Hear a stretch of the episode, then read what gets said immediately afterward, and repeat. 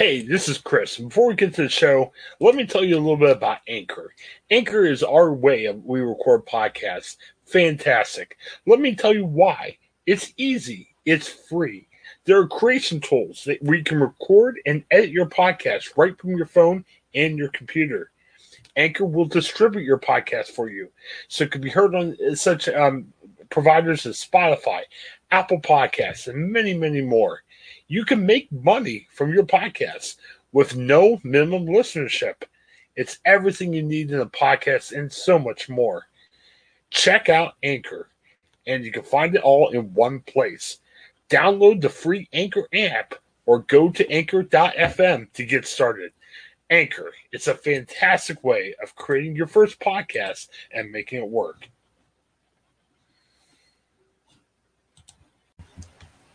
All right, back here in Ohio, and we've talked about this a couple times over the past few weeks. It is a strange time for home buying. Um, not a lot of people. I don't know about you, Craig. I'm not really in the mood to move anytime soon, especially during a pandemic. I'm here. I'm not leaving, but you know, hey, if you save your money, I guess you know you're in a good home buying position. Uh, but it's a hard market because not many houses are out there and it kind of more favors the sellers instead of the buyers. But uh, Craig, there was a story in the dispatch of the weekend I wanted to kind of chat about a little bit. Uh, there was ten tips for house buyers. Craig, you may have told me, I probably forgot. Are you a a homeowner or are you a renter? Renter. Okay. Do you rent a home or apartment? Home. Home. Okay. So hey, you never know. I'm not saying you're looking right now, but you might be looking for a house, right? In the yeah, some future. Yeah. yeah. That'll be good. So, well, let's look at these 10 tips and I'll give you advice. I bought some homes in the past. Yeah, this is true. Uh, first tip here, and again, this story is from the Columbus Dispatch website by Jim Weiker. Um, his first tip is be patient, um, which is true. Um, problem is, Craig, well, I'm looking for a house, we're about ready to move. I don't have weeks and weeks and months and months to look. Right. So I'm typically not patient. So how do we get by this? Well, it's it's difficult to to be patient when you know the rest of the story here details how much of a you know competition you'll have with other buyers and you know how you've got to like you know pre-qualify and everybody wants to have you know a certain buyer so it's kind of hard to be patient when you're going up against so much competition in these uh these housing markets maybe it's like this. Maybe you do your homework beforehand. Right. Um, you know, either like let's say you're applying for jobs. You know, if you really want a new job and you're out there, apply for a bunch of jobs maybe, or do your homework and really look at that one job you're looking for and really, you know, put your effort into that application and really do your homework and really do it right. You know, maybe that's the best way of doing it. Uh, same thing with houses. You know, look for houses beforehand. I mean, Craig, don't just uh, you know we're recording an hour of interviews, so just get in the interview and say I want a house today. You know, right. maybe you start looking at listings and everything, or you, you talk to your wife and say, Hey, what's the budget we have? What do we really want in our house? What you know, how many bedrooms, how many bathrooms, and stuff like that. And if you know all that stuff beforehand, you should be in good shape. Uh, Jim also talks about getting pre-qualified for a loan. That makes sense. I mean, you take care of some of the financing beforehand if you do that.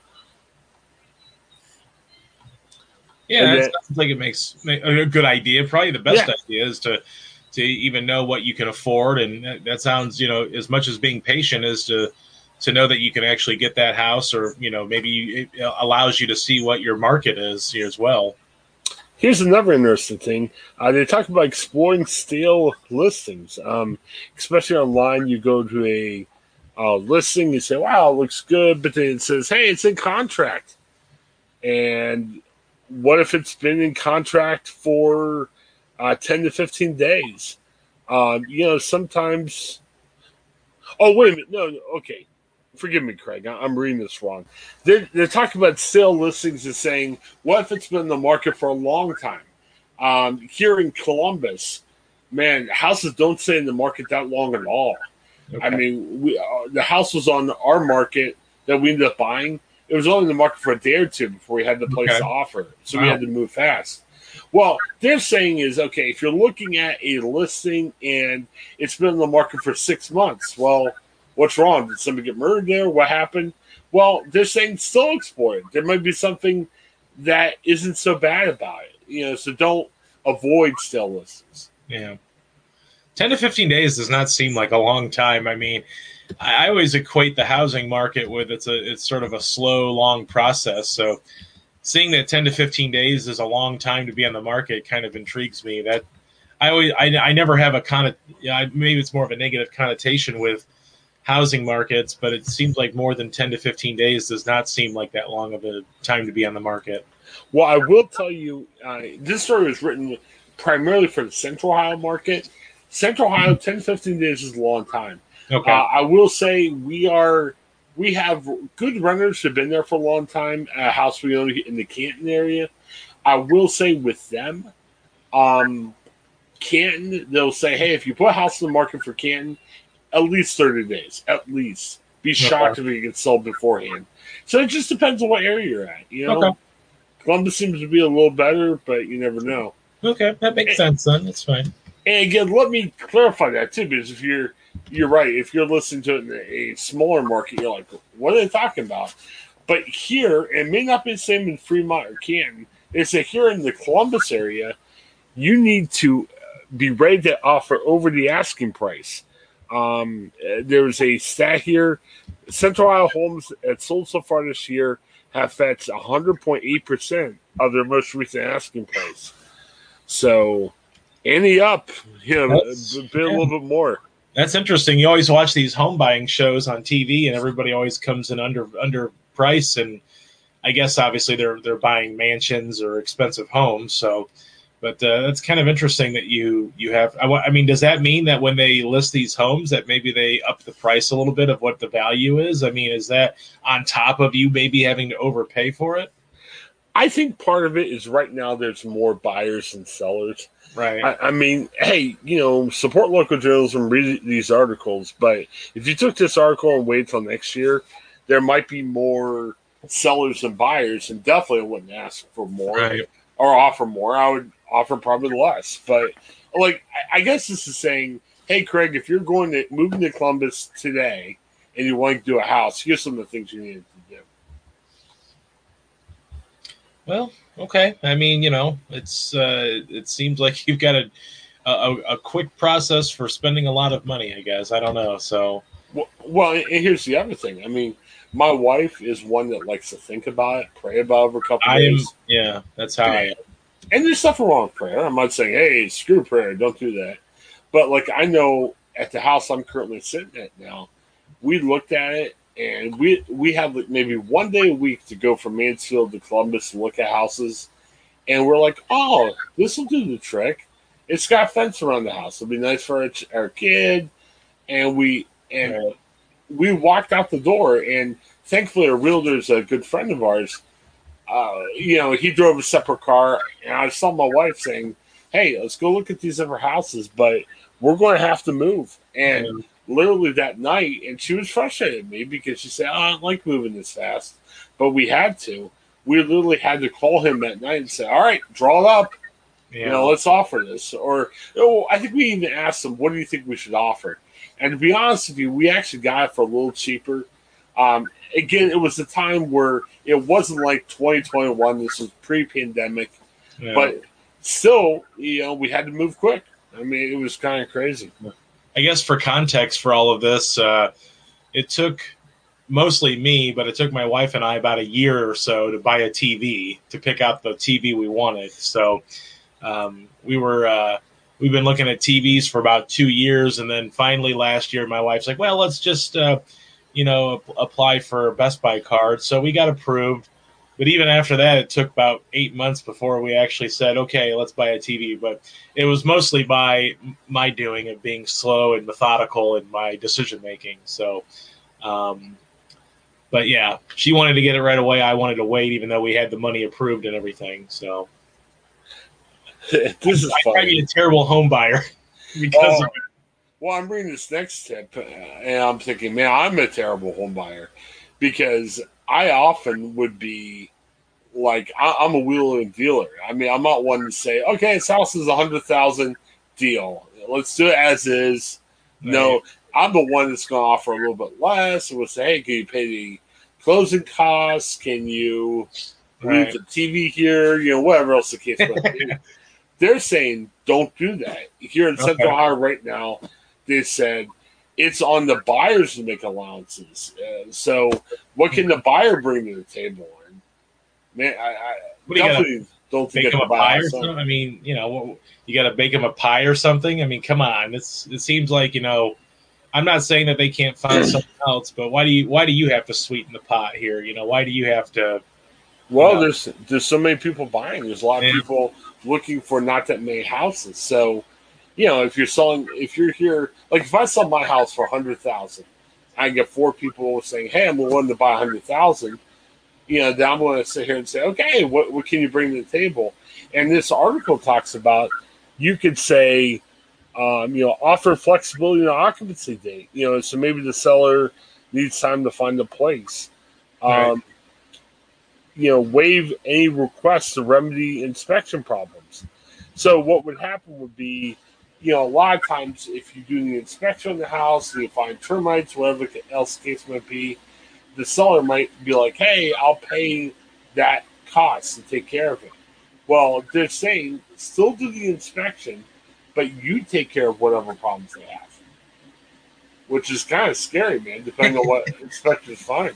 I mean, you, you could be up a lot of money here. Well, that's why that's why taking uh, taking some time might be the best at you know the best possibility because right. you don't want to buy a house and then immediately have buyer's remorse because you found out it had something you know kind of wrong with it or you know you don't want to have to sink more money in even though you're buying a house but then you got to sink more money in because the inspections revealed something and now you know you have no choice because it's a buyer's market you got to you got to get it you got to go for it they're saying uh, provide earnest money with the offer so the seller knows you're serious i'm trying to figure out is that money up front? Is it a, a bribe or something? hey, if you take it, it's a little five thousand for you. you know? Yeah. Um, some offer to pay the seller's costs as title fees and real estate commissions. Please. Okay, I'm not buying a house right now, Craig. There's no way. I'm not yeah, going to do all that. Yeah, I mean, all of this just sounds ridiculous. I, I don't know. I mean, you know, you make a huge decision within like sometimes, as they say in the story, 15 minutes um, you know, it, it just seems like it goes pretty. It goes too quick for something when you're making a, you know, for for a 30 year plus investment, making a decision that fast just seems a little bit unorthodox to me. But well, here's another thing: escalation clauses. Get this. So uh, think of it like eBay. Okay, so if I put Browns tickets on eBay, I might say the original bid is a buck. Okay, and you might sit there and say, I'm willing to bid up to 100 bucks for it. So if you do that, your initial bid will be two bucks because it beats the original bid, but other people drive your cost up. Right. So if somebody else bids 50 bucks, automatically um, eBay will say, Craig now bids 51, but you say I'm willing to pay up to 100. You know what I mean? Right. Well, it's the same principle with a home buy. So you could sit there and say, all right, I'm going to bid $101,000 in the house. But you probably tell the seller, hey, I'm willing to bid up to 200000 So if I walk in and say, hey, I'm going to bid 110 then the person's going to look at me and say, oops, we just got bid for 111 Can you go higher? Yeah, I mean, it, it sounds like, you know, if I, I don't know that I would want to, you know, put myself out there and say, hey, you know, we're willing to go up to 200,000 because what's to stop that person saying, oh well we've got this bid for oh, one, yeah. you know 195 yeah. You know what i mean? So i don't know if you want to you know show your cards too much there because then you're putting yourself in a spot where that seller can just say oh yeah well someone else is interested in this for 195000 so you know i'll go with you if you want to do the 5000 knowing that they're going to do that so you know i would never you know i would never cap myself on anything, whether it's a home or whatever negotiation, because once you do that, you've already put yourself in a spot where you're willing to spend the money. So then all they need to do is just convince you that someone else is involved in it.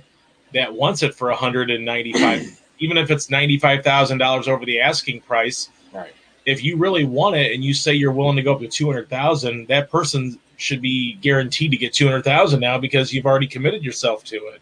I well, would just commit yourself to being negotiable, you know, and well, think of it if you're applying for a job and and let's say the the job pay range is between like 50 and 70. Well, if you get called in for an interview and they say, "Well, how much you want?" You know, hey, unless you're brand new to that profession or don't have a ton of experience, what are you going to say? You know, I mean, you're going to say, uh, "Yeah, right. uh, I'm worth 70. Bring it on." You know. yeah. Well, you know, I mean, there's there's starting points, right? I mean, you can. Right. You know, I think you you make a suggestion based off of what you believe you know sort of what you believe that you're worth. And if maybe, like you said, if you're newer, you're not going to go to the high end, but you're also not, go, you know, going to go to the low end because you know that you can get the low end because that's what they're offering. So maybe you meet in the middle. I guess maybe it's a little bit different than home buying, where if you're a seller, you know, you can pit people against each other and say, well, even if that person's not against someone in a in a, in a buyer's market, you can say, well, someone wants it for not, you know, 195,000. You said you were up willing to go to 200. Are you willing to go to 200? So you're calling that person's bluff. So they're either going to say, yeah, we're going to go 200 or no, we really don't want to go to 200. And then maybe the seller doesn't have a sale then. But, you know, you, you should, I don't think in anything you should ever cap yourself and say, I'm willing to do this. Because if you're willing to do that, you're going to be paying that guaranteed. Well, that makes me laugh. This is kind of like the a job interview where like say it's at 50 to 70 range you know they go and say hey chris is willing to work for 60 are you going to beat that? So you're like bidding right right. for lower salaries. Yeah same thing with the house like yeah i guess i bring up the job because it's like the same thing because you're right. If you say hey i'm willing to pay up to 200 well then why is the um, seller going to be like all right well i'll let you pay 105 you're right. Yeah. they're going to be like hey someone just bid 199 999 so 200 yeah. You know hey you know let's do the deal. Yeah come on. Yeah. Don't don't show your hand. Yes don't show your hand. Very good. Don't tell them. Yeah. Negotiable. Couple of tips i thought was interesting. Uh, cash is king. Bring the cash I'll tell you, Craig, I'm getting more frustrated as I'm reading this story. it's like, hey, hey, buyer, do this, do this. Come yeah. on. I don't want to buy a house. I'm not bringing lots of cash. Cash out your 401k to buy a house that you may or may not have termites, and if it does, yes. and if it does, you can't ask them to pay for because heaven forbid you ask someone to take care of a of a problem before you give you know one hundred and fifty thousand dollars to some. You know, come on. I don't know. Yeah, so you're bringing all your cash from your 401k. You got in a little, a little briefcase in the back back seat, you know. Uh, you're right, and you know maybe it's two hundred thousand in your cash. The seller's ripping you off because he's making up some other offer. So now you got to spend all two hundred thousand, and the termites that you're gonna have to swear that you're gonna pay for. Now it's ten extra. It's like a money pit. It's like the old Tom Hanks money pit movie. Yeah. We're doing this right away. And here's the other thing, Craig. Admit this Jim and hey, uh, we love Jim. He works for the Columbus Dispatch, support local journalism. But is he taking a little payola from the the sellers here? Because look what else Jim says you should be able to do. Be willing to compromise. Yeah. So say, hey, maybe three bedrooms will work instead of four. Or you can live without a full basement. Maybe you don't need to live in the city. So again, you're cashing out your 401k. You're agreeing to pay for whatever inspection things come up you don't know about and now you can't even get the house you want. You, know, you yeah. got. You, I almost you, think that unless unless you have no choice but to buy or whatever, I almost feel like you know you, you want to be when you want to buy a house, you want to buy a house. I get that, but I almost feel like you're better off just being patient yourself and saying when the yeah. right house comes along, then you pounce. Because if right. you're willing, if you're willing to compromise that much, you have to be extremely motivated to buy that, in my opinion. I, I, I just I don't feel like you should compromise when you're basically saying I'm going to be investing my whole life into this house, and then to you know there's going to be some things you compromise on, but you know this seems like a lot of concessions from the buyer's perspective. It just and it seems like when you're saying, "Oh, well, it's it's just a 30 year investment into your life," you know, or then some. Don't Yeah. worry about it. Like, be be quick. Act within 15 minutes of seeing the house or whatever. No, I just I don't buy that. I think you know you don't want to lose out on the house you want, but you also shouldn't settle for something just because you feel like you need to buy a house at this point or whatever it may be. This article saying bend over. You know, take it, take some more. You know, Yeah, I, this is you know this is Yeah. not this is not this is this is depressing stuff, Chris. We we should have ended on the on something like lasagna, macaroni, and cheese. You know, I bet you that like the Fremont, you know, real estate association, all these like small real estate associations are going to be like, they're going to have a link to this on their website saying, why even think about moving to Columbus? Hey, stay in this rural area.